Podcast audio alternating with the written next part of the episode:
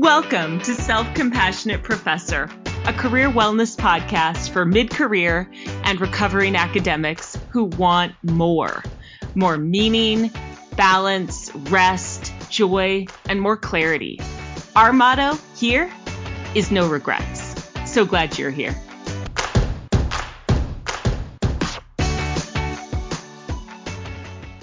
Hello, hello.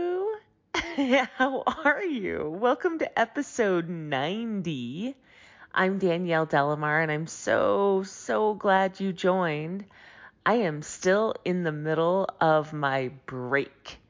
I have really committed to it this time, and I think this is the most commitment I've devoted to a break before. Like, I think ever. And I think it has something to do with talking about it publicly. Like people know I'm taking a break. they know I'm doing it. And because of that, I feel some pressure to actually really do it. Not just tell myself, you know, oh, I'm going to take a break and then kind of do it, but not really do it. Like, no, I am actually taking a committed break. And let me tell you, it has been enlightening. um, it has, first of all, shown me sort of the places in my life that I feel sort of weak, um, things that I need to work on. But second of all, it is really showing me how often I don't show up for myself. Like, I will put in my calendar um, you know, this is the time that I need to work on this thing. And I'll put like a three hour block in there. Okay. And when somebody maybe needs to meet with me, when they're seeking a consult, or I have a meeting with a colleague, or I have a client that like needs to get in, I will just overlook that block of time that I have reserved for myself. I'll be like, oh, yeah, yeah, I don't really have to be there. I mean, that's just the time I set aside to do this work. But let me tell you something that is work I really need to do. And if I don't make space for that work, I end up doing that work in moments where I should be resting. And what I'm realizing now is that if I have a block of time like that reserved for myself, which I often do, and I more often than not overlook that time and pencil somebody else in, if I look at that block of time as an actual appointment with myself, is like an act of showing up for myself. I am forced to admit that I, my energy, my time, my value my needs, me, I am worth that block of time. I am forced to show up for myself in the same way I show up for other people. And I haven't been on this break that that long.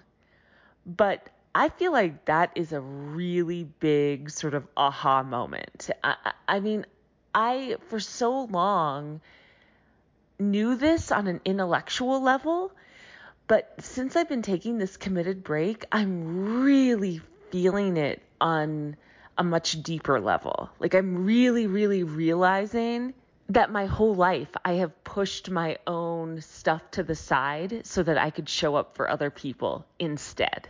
And because now I'm publicly taking a break, I am intentionally showing up for myself. I'm realizing how good it feels to have me in my calendar, right?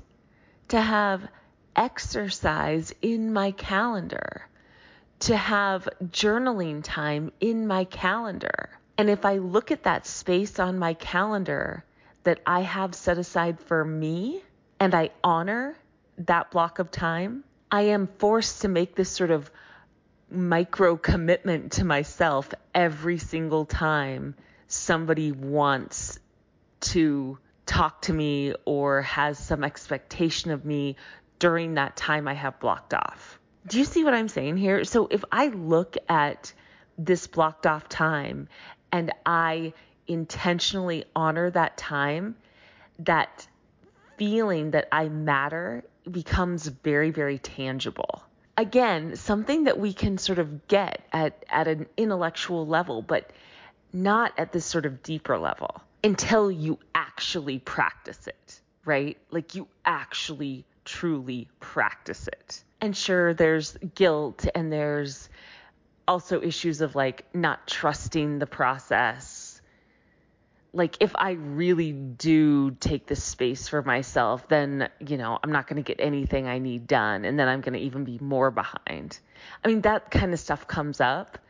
But honestly, I've been doing career wellness work long enough to trust that honoring that space will actually create more space for me. And so the more you do this stuff, the more you practice this stuff, the more you reserve space for yourself, the more you trust that it truly is a good practice.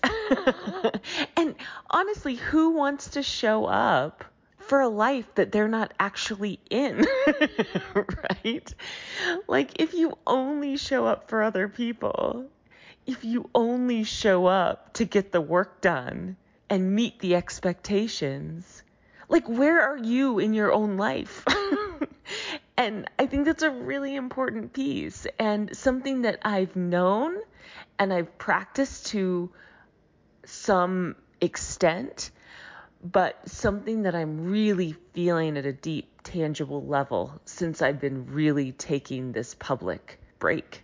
So, yeah, I guess uh, that said, I'm going to introduce you to Dr. Ozgun Unver. And this interview was originally released in July. And so she talks about this like burnout course um, that she's doing. And she says that it starts August 1st. And so obviously that is now outdated information. Um, but she is going to be offering another burnout course uh, fairly soon. And so when I reached out to her and asked her how she felt about my re releasing her interview, she said, like the previous guests over the last two weeks, that she was glad I was taking a break. Whoop.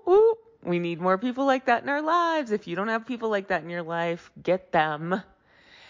And secondly, she said if people want to take the burnout course, um, they can go to her website, which is mindyourownrevisions.com, and sign up for the newsletter. And if you are signed up for the newsletter, she will let you know when the next burnout class is coming up. And like I said, she's planning on it fairly soon. So get yourself to her website sign up for the newsletter, and voila, you will get to take her burnout course, which I have heard is very, very powerful. All right, y'all, here's the interview now. Hey, hey, thank you so much for joining our conversation today. I'm so excited to introduce you to my interviewee, Dr. Ozgun Unver, Burnout and well-being Coach. Ozgun, how are you? Thank you so much, Danielle, for having me. I am doing great. Thank you. How are you? I am pretty dang good. Um, feeling a lot of new freedom from the, you know, pandemic because things are opening up a little bit. And oh yes, whew, here too. In this in this part of the world too. I'm in Belgium, so I'm so happy that uh, we can take off our masks uh, out in the street now in this heat. Oh, yes, yes, yes. And then I actually have people who can help me with childcare now, and I'm not just stuck in oh. my house with kids nonstop. Yay! Oh, yes, amazing. I know. Um, so, yay, I'm glad we're both doing well, and we're both kind of focused on issues of burnout. I went through burnout as an academic. I know you went through burnout as an academic. And that's sort of your specialty, right? You're a burnout and well-being coach. So I am so excited to dig into this because this is the stuff that I really care about. And I find, oh, what do I, I find it so, so important because, um, when you're in a state of burnout, you have like no access to your inner wisdom. you have exactly. no access to like yourself. You don't know how to make good decisions. You're just kind of like a, a lump, like a, a, pile of hopelessness and helplessness. And yes. oh, and I can just feel it in my body when I describe it. Um, yes. So will you talk a little bit about burnout and um, you know I know you talk a little bit about the spectrum of burnout. I know you've gone through your own burnout. Um, so will you talk about when it hit you as an academic mm-hmm. and what kind of burnout you had? Um, what were you noticing? All that stuff. Ah, yeah, of course. Well, thank you for starting with the most difficult question. But yeah, oh! happy, happy to answer. no, no, it's okay. It's okay. Well, um, uh, it it hit me. Burnout hit me a few months before I submitted my PhD thesis. Mm. Um, I was really like running for it, like, ignoring everything um, I haven't talked about this before, but I, I now realize the importance of talking about this too. So I was also um, kind of self medicating, kind of taking prescription drugs to also uh, be able to be more efficient and productive. Mm-hmm. And a lot of, uh, I went through a lot of stress uh, the year before uh, my burnout, well, let's say two years before that. But the whole PhD process was also very um, stressful, let's say, uh, for, for a variety of reasons. But compared to many people whose stories I know, I was doing pretty well in terms of supervisor attentiveness, uh, you know, good relationships with colleagues and all of that. And uh, actually the signs had started much, much, much earlier than the, the, the crash and burn moment came. Okay. Uh, but of course, I remember that moment as the start of my burnout, which was I can even almost can remember the date. It was towards the end of uh, February or something, um, and it came in a form of a complete nervous breakdown when I was mm. uh, at home alone on a Sunday and uh, I couldn't even drink water that day. Like I, I, was hysterically crying and not knowing what to do with myself. Like what, what do I do? Couldn't call anyone, couldn't ask for anyone's help. I had like my mind was completely blank. I it, there was this thought of okay i should ask for help this is not okay uh, this may be dangerous for for me for my safety but on the other hand okay who do i call what do i tell them uh, uh, yeah mm-hmm. there's nothing i can tell. So it was a, a terrible day like that and um, then by chance a friend of mine stopped by and I opened the door and he was there and then she took me to the doctor and all of that. And uh, that that was the wake up call for me. Uh, even after that I started to keep work I tried to keep working a bit longer but uh, then it didn't work out and in Belgium thank God we have this amazing social security system where you can take uh, sick leave because of burnout it is a, a diagnosable uh, yeah illness here. Awesome. Yes, that is that is great because that helped me a lot. I then spent a few months home. The idea was to not work at all, like taking sick leave, but I said, okay, if I keep uh, if I let this PhD thesis lingering around, I will never get better. So I will just do one last push and like finish it up without uh, going further into like fixing things. And then I, I submitted. But then after submission, I had a nice holiday and then came back and started working again. And a month later, boom, it hit me again. I, uh. Not as dramatic as before, but the signs were there like a uncontrollable crying, heavy depression, like uh, this exhaustion, all of that. so I took a little bit more time off and then came back and then boom, a few months later again. So like this, I had uh, four or five relapses until I said, okay, there's like, what I'm doing is clearly not working. Like taking time off from work, it is very important, but it will not fix my problem.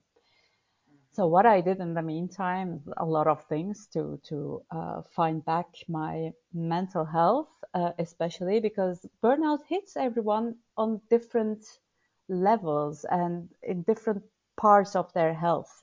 For me, the most vulnerable part was my mental health, obviously, and then it hits from there.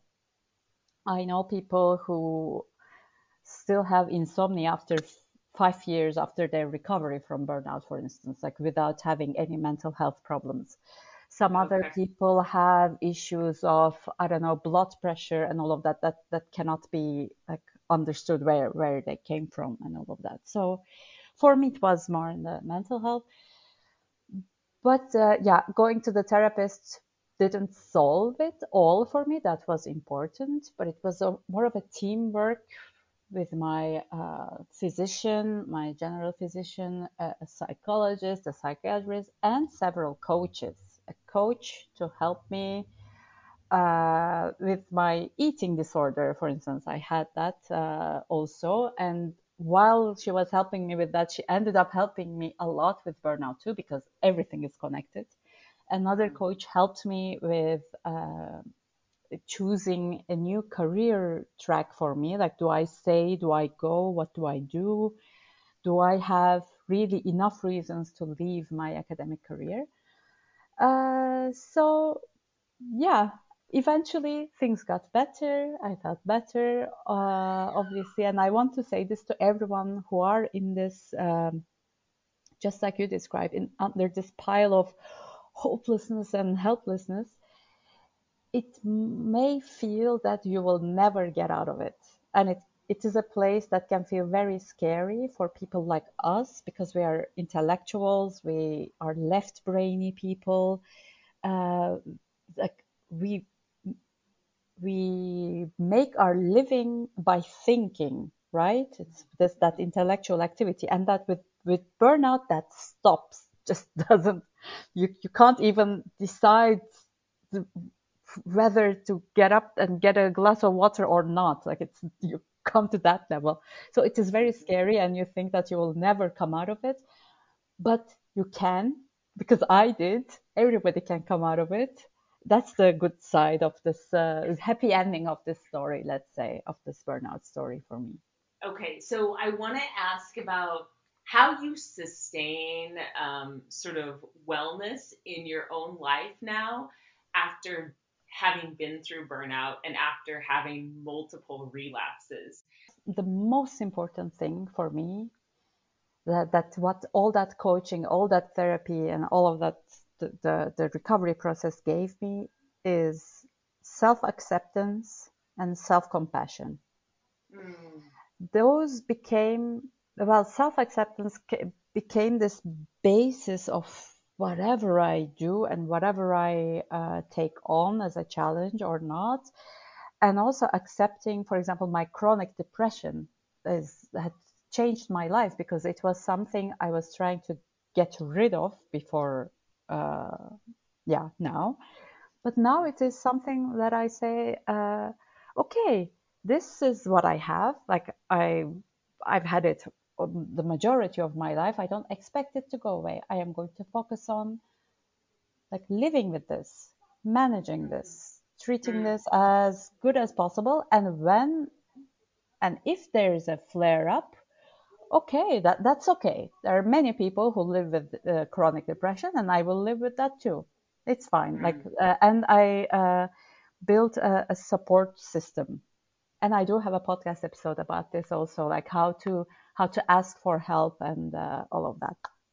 the other thing oh I my gosh i forgot to mention your podcast episode your, your podcast yes yes just so everyone knows ozgun is a fellow podcaster at mind your own revisions podcast okay yes. sorry Thank you. Yes, so my podcast is called Mind Your Own Revisions. I tried to come up with a smart name for academics, and this is the best I could find.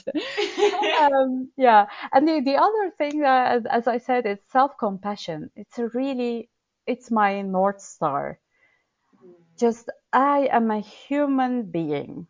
No more, no less. I am worthy and, and, uh, important. uh, I'm a snowflake, quote unquote, uh, Mm, like everyone else. Uh, so I deserve as much as goodness as other people but I cannot take on the whole world. Like there's a limit to what I can do, and there's a limit to what I'm supposed to do. Mm, So, and the the idea of you know you can't pour from an empty cup. When I realize that that cup is emptying out, uh, that that self compassion kicks in now, and okay what's what's going on here? Let's look deeper into what am i feeling? Where is that coming from? What do i need at this moment but yeah these when i say these like that it sounds like a recipe you know like a check boxes ah yeah ask yourself these questions and then well, i you're done. that. It's yep not that you know you really no need to have a paradigm shift for these questions to start working for you. That was my problem all this time yeah Amen. I totally agree with that. Yeah, all this stuff can sound so superficial if you're if you're just taking it up as information and not like like you say a paradigm shift, like a real feeling that um, self compassion is um, something that you feel, not just think through. Yeah. Yes, Yep. Hundred percent. And that's why I love the name of your podcast and everything that you did because when I found you, I'm like, oh my God, someone used this in the context of academia as a podcast there. Oh, great. Ah, I love that. Thank you. I am with you on the self compassion piece. Um, I guess I would say that I got turned on to it when I went to a workshop at the University of Michigan Mhm, uh, in Ann Arbor when I went to um, something that Kristin Neff was putting on. Kristin Neff is essentially like the researcher responsible for mindful self compassion, which is like a mhm, body of research that's going back like 20 years or so. mhm, And I was at her workshop and she was getting me for the first time to really pay attention to how I mhm. was feeling. Yeah. And this is when I was deeply in burnout, like you. I was having like spontaneous sort of crying episodes um, in the mornings when I had to go to campus. And I go to this workshop and I cried and cried and cried and cried because it was the first time Mhm, in, I don't know, ever maybe that I had actually made space for my emotions and I had mhm, actually like turned into them and responded to them kindly. And I was in sort of a trance for uh, a good several days after the workshop because I mhm. was just so shaken by the experience. Um, so uh, when you talk about this, I I hear you and I hear you Mhm, deeply. Um, and I think that I was like you in that I had a lot of signs that I was burning out much, much earlier. And um, I didn't pay attention to them. I didn't listen to that inner voice. And so I want to ask Yeah. you a little bit about that. Yeah. How, so what were the signs that were starting earlier for you?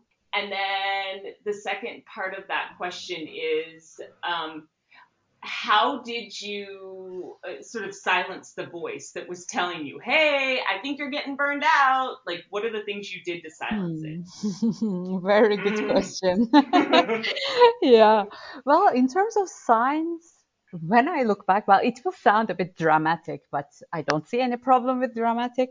My no. whole life was full of signs. Actually, my whole life Ah, brought me to that moment of nervous breakdown. ah. And it is it's a very long story, but it has you know these uh, systemic uh, factors in it, the structural, societal, uh, like family uh, things, mm. and all of that. So I was born and um, I was born in Turkey. I grew up there, and um, to be able to get to a university uh, in Turkey, you need to like study really hard from your primary, uh, like elementary school years. My generation and many generations before me and after me too, yeah, we had no time to be a child. Not enough time, let's say. Uh, I let me not generalize it, but there was this this overemphasis on working, productivity, learning, knowing everything under the sun. Like, yeah, you that's the least you're supposed to do in order to quote unquote save your life. So I was really programmed to study, to work, and when I didn't feel like it, just push through because you know this you have this thing called willpower and you should suppress all of the emotions and everything and you should just do what, are, what you're supposed to do. So it started even from from that. Wow. but then let's go to a few years before the burnout when the, the whole thing started. Like uh, i was struggling with procrastination a lot uh, in my life but it became a really big issue. Um, the depression got worse for uh, some years. This was also a result of many other things. You know, I'm a Turkish person living in Belgium, and then I don't have the support system that I had back home, and all of that. Uh, so that too. And then closer and closer to the moment of burnout, uh, yeah, other weird things started to happen. For example, I started to get anxiety attacks. Like I, I that was something completely new to me. Um, I was supposed to take a plane to, to go to a conference, and I uh, went to a doctor a week before that, and I said, I, I, can't take that plane. I'm so scared. Like that kind of, those kind of things were, you know, that they, they, they were never the case for me. Uh, so those kind of uh, things started to happen. Well, I uh, was wondering whether I had ADHD uh, and started, you know, seeking uh, for diagnosis and all of that for that because to me, being not productive, not being able to work, okay, there, there should be a, like a medical reason behind mm-hmm. it. it. It can't be, and I didn't know about burnout. I mean, burnout, I I had heard about it, but it was something for people who have like uh, low willpower, you know, the people who couldn't push through. Like I am not like that. If that thing once happened to me, I am quote unquote better than everyone else. You know, mm-hmm. it's really, this thing really puts you back to your place. It's like this thing happens to everyone. And when you look at research, actually, burnout happens to exactly people like me who think that they are super productive and super intelligent and then like go through all of the exams and like oh I have a, a degree degree after degree like I have degrees collection. And and the people while doing all of these who forget about everything else that is important in life. So I was the perfect candidate for burnout. So that's what happened. Mm-hmm. uh, so those were the signs and after that you know these crying episodes started this uh, mood uh, my mood becoming even crazier than than the known depression to me at that time.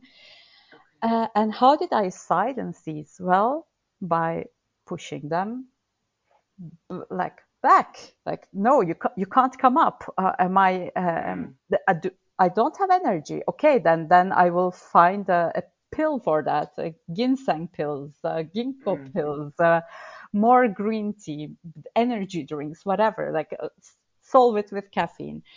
Or uh, yeah do, do i not want to feel something? Okay eat. Eat instead of that like uh, eat my feelings Mm-hmm. Or, or am I not uh, being productive at all? Okay, push myself further than, than work, work at night, work on weekends, work, work, work, become a workaholic. So a really dysfunctional way of uh, dealing with all of the signs that were clearly telling me it's time to stop.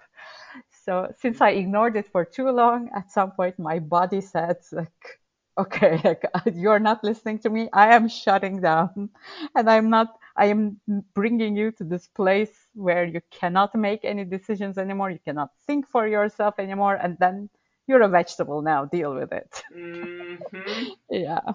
So one of the things that strikes me when you're talking is this relationship to self. Like you just sort of cut that off. Like mm-hmm. we have no relationship. I have no relationship to me. Yeah, like exactly. I am not listening to anything. I uh, I'm not listening to any signs that my self is giving me, that my yes. body is giving me, that my yes. spirit is giving me. No, stop it, stop it, stop it, stifle it, stifle it, stifle it.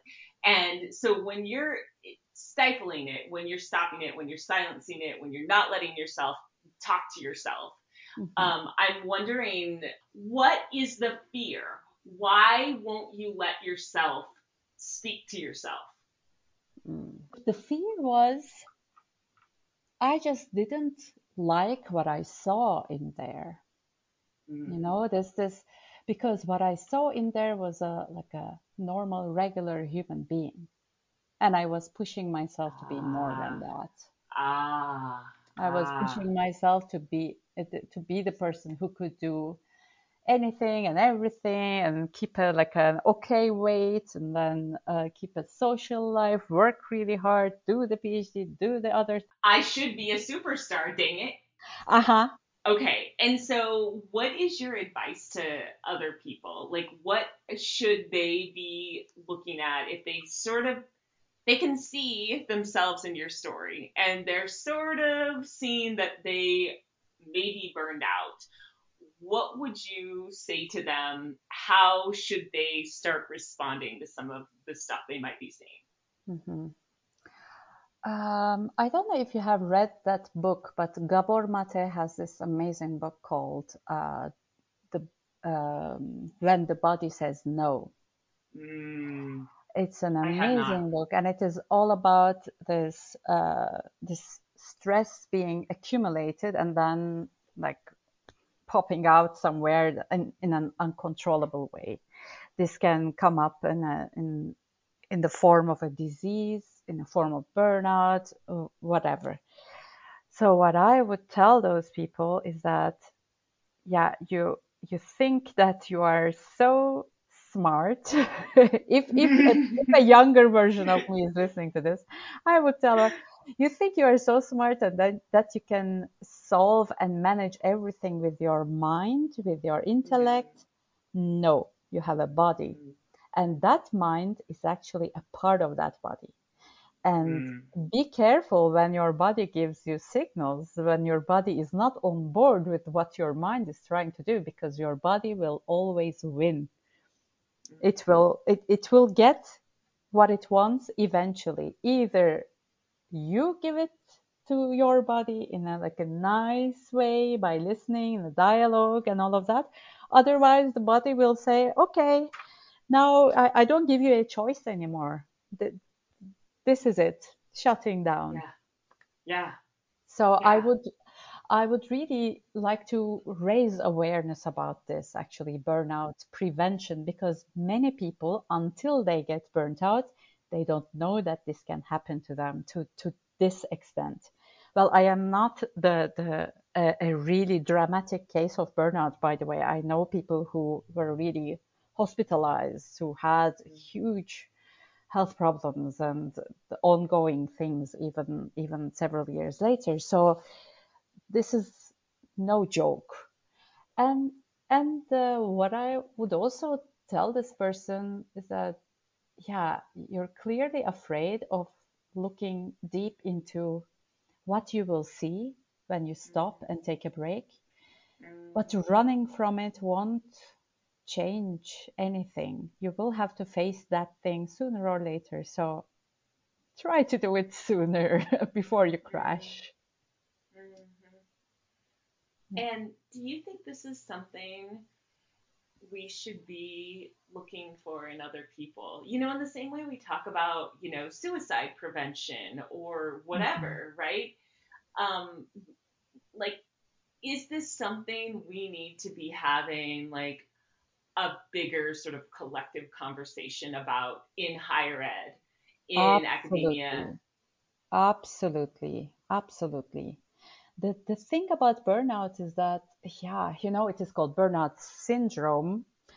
Well, according to the, uh, the WHO has already put it like in the in a in its list. Well, it's not a disease, but it is somewhere on the list. Somewhere in Belgium, it is a diagnosable like health condition and all of that.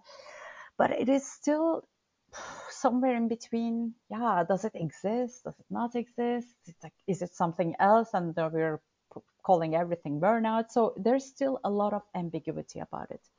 Yeah. But just like we talk now more and more about mental health in academia, we have to talk about burnout too, because I believe uh, that we academics are more prone to having such problems because we we obviously push ourselves a lot and we we overemphasize our mental activity over mm-hmm. anything else so so it is very easy for us this is again my opinion to lose the touch with our bodies just like you said like what i'm what am i feeling? Well who cares what you're feeling? What are you thinking? Mm-hmm. so we are we are a bit like like that uh, biased towards the, the, the the cognitive side of things while ignoring everything else. And uh, this makes it a huge issue. And we, we forget that we are regular human beings sometimes. In our ivory tower we forget that we are just like everyone else okay, I'm just thinking about the like I should be a superstar. I should show everybody how great I am. I should be able to stand out. Um, and like, what's the secret? Um, how do we allow ourselves? I, I mean, I guess the question it comes back to what you were talking about before. How do we practice self acceptance?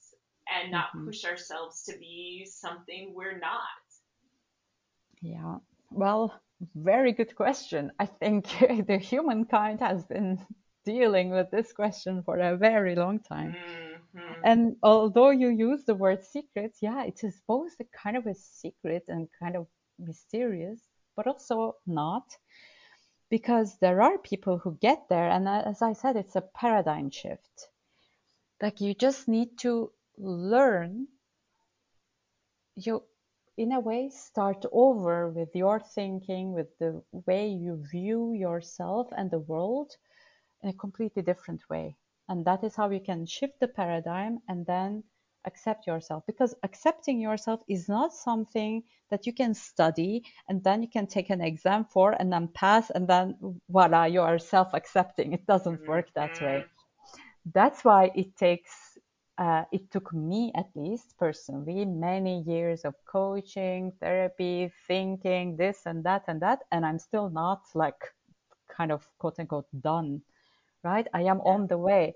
But i realized that okay i even though i am not completely done and i don't think i will ever get there i can start helping people to get on the road at least with me by by feeling their feelings managing their mind and increasing their capacity to, to experience stress as well as every other emotion in the world. So to me, and this uh, these three actually later on uh, became the kind of the pillars of my my coaching practice, where I uh, take people through. Um, because as you said, uh, feeling the feelings, you know, letting yourself feeling them, that is the first step. But when you tell this to people, they, they just look at you like, yeah, what, what do you mean? I feel my feelings, of course. Like, duh. Well, no, probably you're not. If you are burnt out, I can assure you that you're not feeling your feelings properly. You're trying to avoid them. Otherwise, you wouldn't end up there, right? So it, it starts from there. Like, but this requires a lot of courage because, as I said at that time, I was also very scared of what I would find there, and I wouldn't like it, and I was trying to run away from it. Well, the secret is to stay with it despite the discomfort, despite the fear and not liking it, and just just going through it. The only way forward is through, in a way. Mm. Yes. Yeah. Yes. And you're making me think of um, Steven Hayes, uh, the founder of Acceptance and Commitment Therapy, and he he talks about having like um, an anxiety attack in a faculty meeting once, and um, just like absolutely losing it and and couldn't get out of the faculty meeting.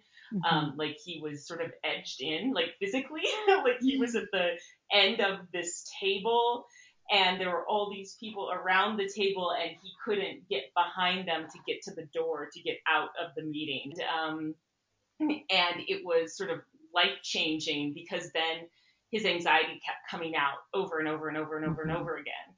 And one of the things uh, and this is what founded acceptance and commitment therapy. He realized one night after trying so hard to control the anxiety he realized that he could just sit in the anxiety and yeah. feel it in his body and yeah. just watch it and witness it and do nothing.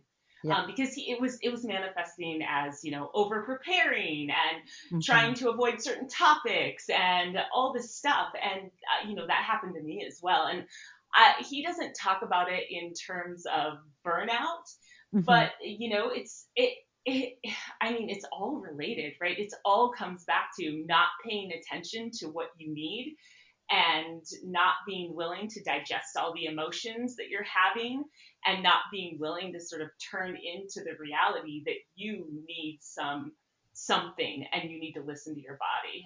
Um, so yeah, I'm just thinking about that and I'm also wondering as you teach this course um, that you're about to be uh, teaching. I think you said in August, bounce back from burnout. Oh yes, yes. Um, what like what are what is the beginning step of that? I know you said you know recognize where you are on the spectrum. That's sort of the first place to go. Um, but what else should people be doing when they're recognizing um, themselves for the first time, and they and that they actually have like emotions and that they're not superstars and all the stuff? yeah, very good question. Well, uh, actually, the the the feeling your feelings part it, it took me pretty long to get a hang of it, and I'm still working mm-hmm. on it. It's work in progress, so I don't expect anyone, my clients, also to master it uh, immediately. But the, the idea of this course that you mentioned, it's called uh, Bounce Back from Burnout, and it will be a one month long uh, program. Uh, it will be like a mini mini course, like a to introduction to what the hell burnout is, why you would get burnt out, what kind of support you need, and how you can bounce back from it when I list it like this, it sounds like a, a lecture, like a, that I would come with a PowerPoint slides and it's like these are the reasons. Next slide. Oh, these are how you get out of it. Well, it doesn't mm-hmm. work that way. That is why I want to. My aim is to uh, really start creating this paradigm shift in people's minds, and it will be a group program. Uh, and yeah, now that we're talking about it, I, I will also give the deadline to register. It is until yeah. the 1st of August, until Sunday, 1st of August. People can uh, register for this. It will be completely free. This is a beta round of, a, of an online course I'm, I'm preparing. So the first round, uh, I am doing it for free so that both I can help many people and also I can get feedback from them and, and uh, make the best possible course outline late for the oh, okay and i and i gotta say to to people out there who are about to start fall semester and you're having like a panic attack about the fact that you have to start fall semester soon. Oh yes.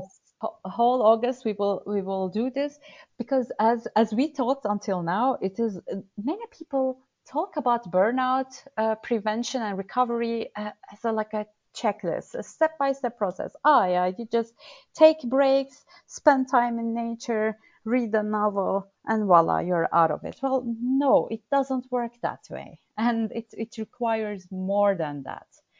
But it doesn't require more than that in terms of like uh, heavy physical and mental activity and all of that. But just a different approach, but an approach that we are not used to take as academics. So that is the whole point of this course.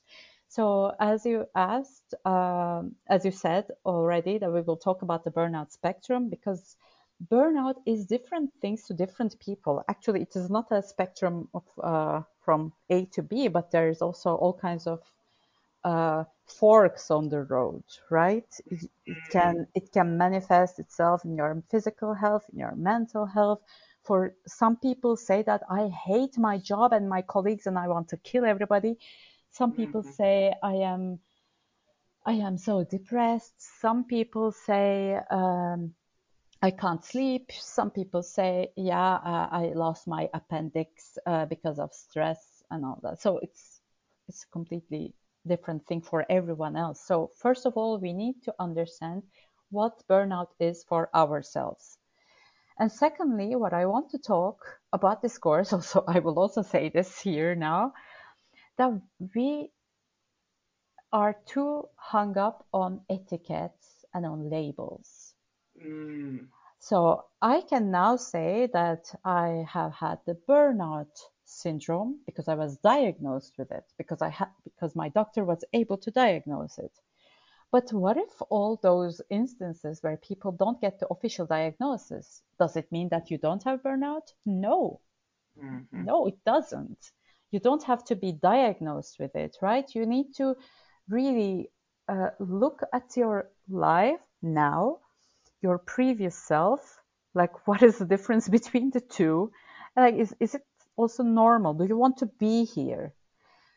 If you had, if you have had burnout symptoms all your life or as as far back as you can remember, oh yeah, maybe there is something else going on. So I want people to have this awareness of being able to recognize when things get out of hand and when the signs are there so that it doesn't uh, end up in a full blown boom burnout syndrome because once you get there, it is pretty difficult to get out of. It you do get out of it. It just takes much more time. Uh, you can be incapacitated to work for a long time. I hear a lot that people take around two years to fully recover and be able to go back to work. Like, can you afford that? Can you mm. can you afford to lose two years of your life basically, or at least partially lose it because because you just don't even have the concentration to read one page of a novel even. Like do you want to mm. come to that stage? You don't have to. So uh, it is also this this prevention aspect. It is also it will be also supplementary to uh, people who have recovered to a certain extent and who want to continue this because uh, again from my story and from many other stories that i listen to burnout relapse is a reality. It happens to many people. It becomes a chronic thing. And the only way out, uh, in my opinion, is to have this paradigm change.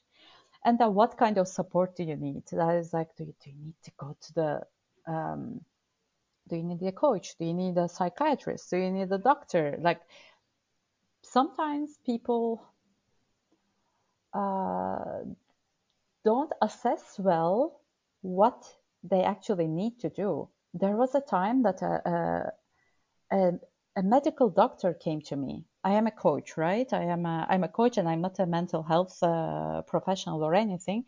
This medical doctor came to me and uh, like I cannot of course diagnose this, but from everything I could see, she was like super depressed and I asked her, like, why are you here? Why, why are you talking to me? Shouldn't you go to a colleague of yours or a therapist? psychotherapist. She said, "Ah, oh, yeah, but I don't want to take medication, so I just am looking for help elsewhere." Sometimes we are so disconnected from what is going on that we, we cannot make the right decision to go to the right professional to help us at that moment. So for for that person, she didn't need a coach at that moment. She needed a medical doctor and a, and a psychotherapist, in my opinion, at least. So I, I uh, told her that. So we will talk about all of these things. And then finally, we will also talk about how to bounce back, how to create this paradigm shift, what you need to do to get out of this uh, issue and then never have to go back there. And it is not very difficult. It is pretty simple uh, in hindsight. It's just that we have a lot of resistance to it sometimes to, to Mm-hmm. accept what is so so obvious that's there. Yeah. And it strikes me that that's what's so important about this being a group effort rather um, rather than a one-to-one coaching program. Not that the one-to-one isn't super beneficial, but like having a bunch of people who are in it at the same time who like need each other who need to see that other people are out there sort of um, braving through the same issues that they are um, seems like a really um, mm, powerful so true. part so of the true program. Danielle. Yeah. And that is one of our problems in academia. We all think that uh, also for people who have mental health issues right we think that we are the only one who's struggling and we don't dare to open up. But it is it is wrong. It's so many people are struggling. Uh, when you look at the numbers uh, at least one third of academics at every level they're struggling with uh, depression or anxiety or another mental health difficulty. Well where, where are those people? I've never heard a colleague of mine talking about that. Mm-hmm. But exactly. i know i know it is there. So we need to really normalize these conversations about mental health about burnout about the fact that we are human beings. We are not just brains walking around and having intellectual conversations. We are human beings with emotions and yeah a bigger life than than our academic career.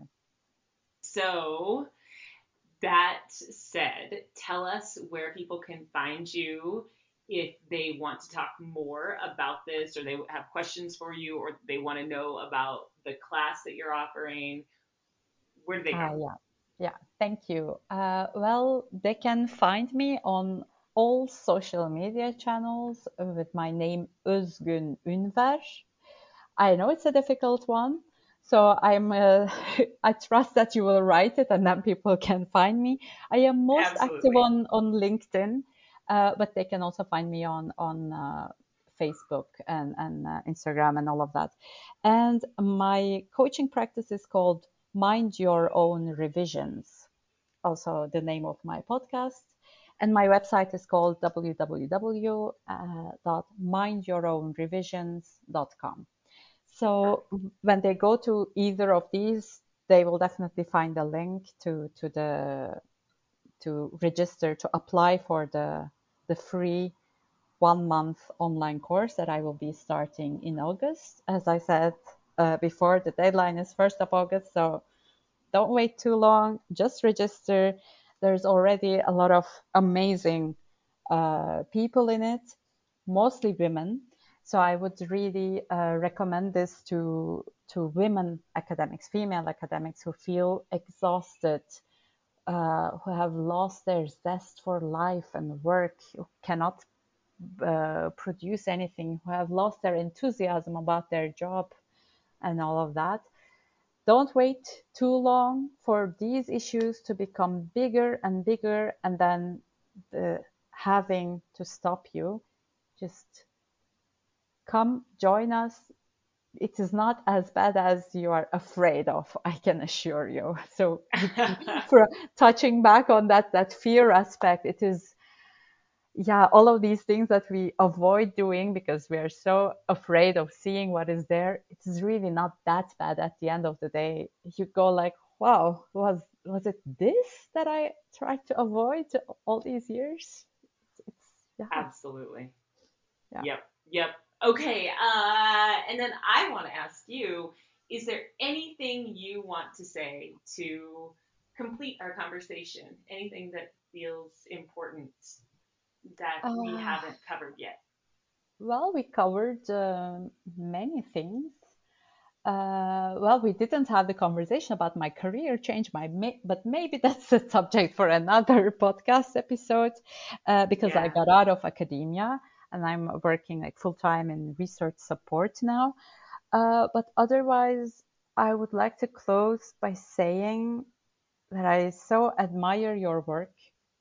Thank you so much for doing this. Really, before I mm. uh, before I did my career change, like stepped out of academia for good, I was listening to your podcasts and uh, I was thinking like, oh yeah, can I do it? Look at these people. Wow, they're amazing. They they managed to make a whole new life for themselves out of this. And it gave me a lot of courage and insight. So I was a fan of yours before we even met, right?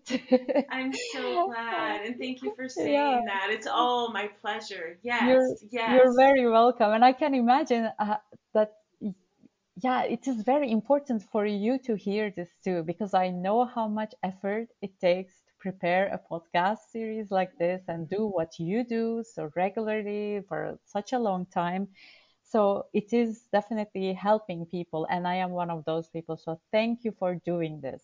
And thank you for making the all of these different people's voices to be heard by everyone else and then giving other academics the courage to really choose for themselves and and think of what is really important in their life. So thank you for that. Thanks for listening to Self Compassionate Professor. Find me on LinkedIn at Danielle De La Mare, on Twitter and Instagram at Danielle SC Prof, or schedule a free coaching consult at selfcompassionateprofessor.com. Be well.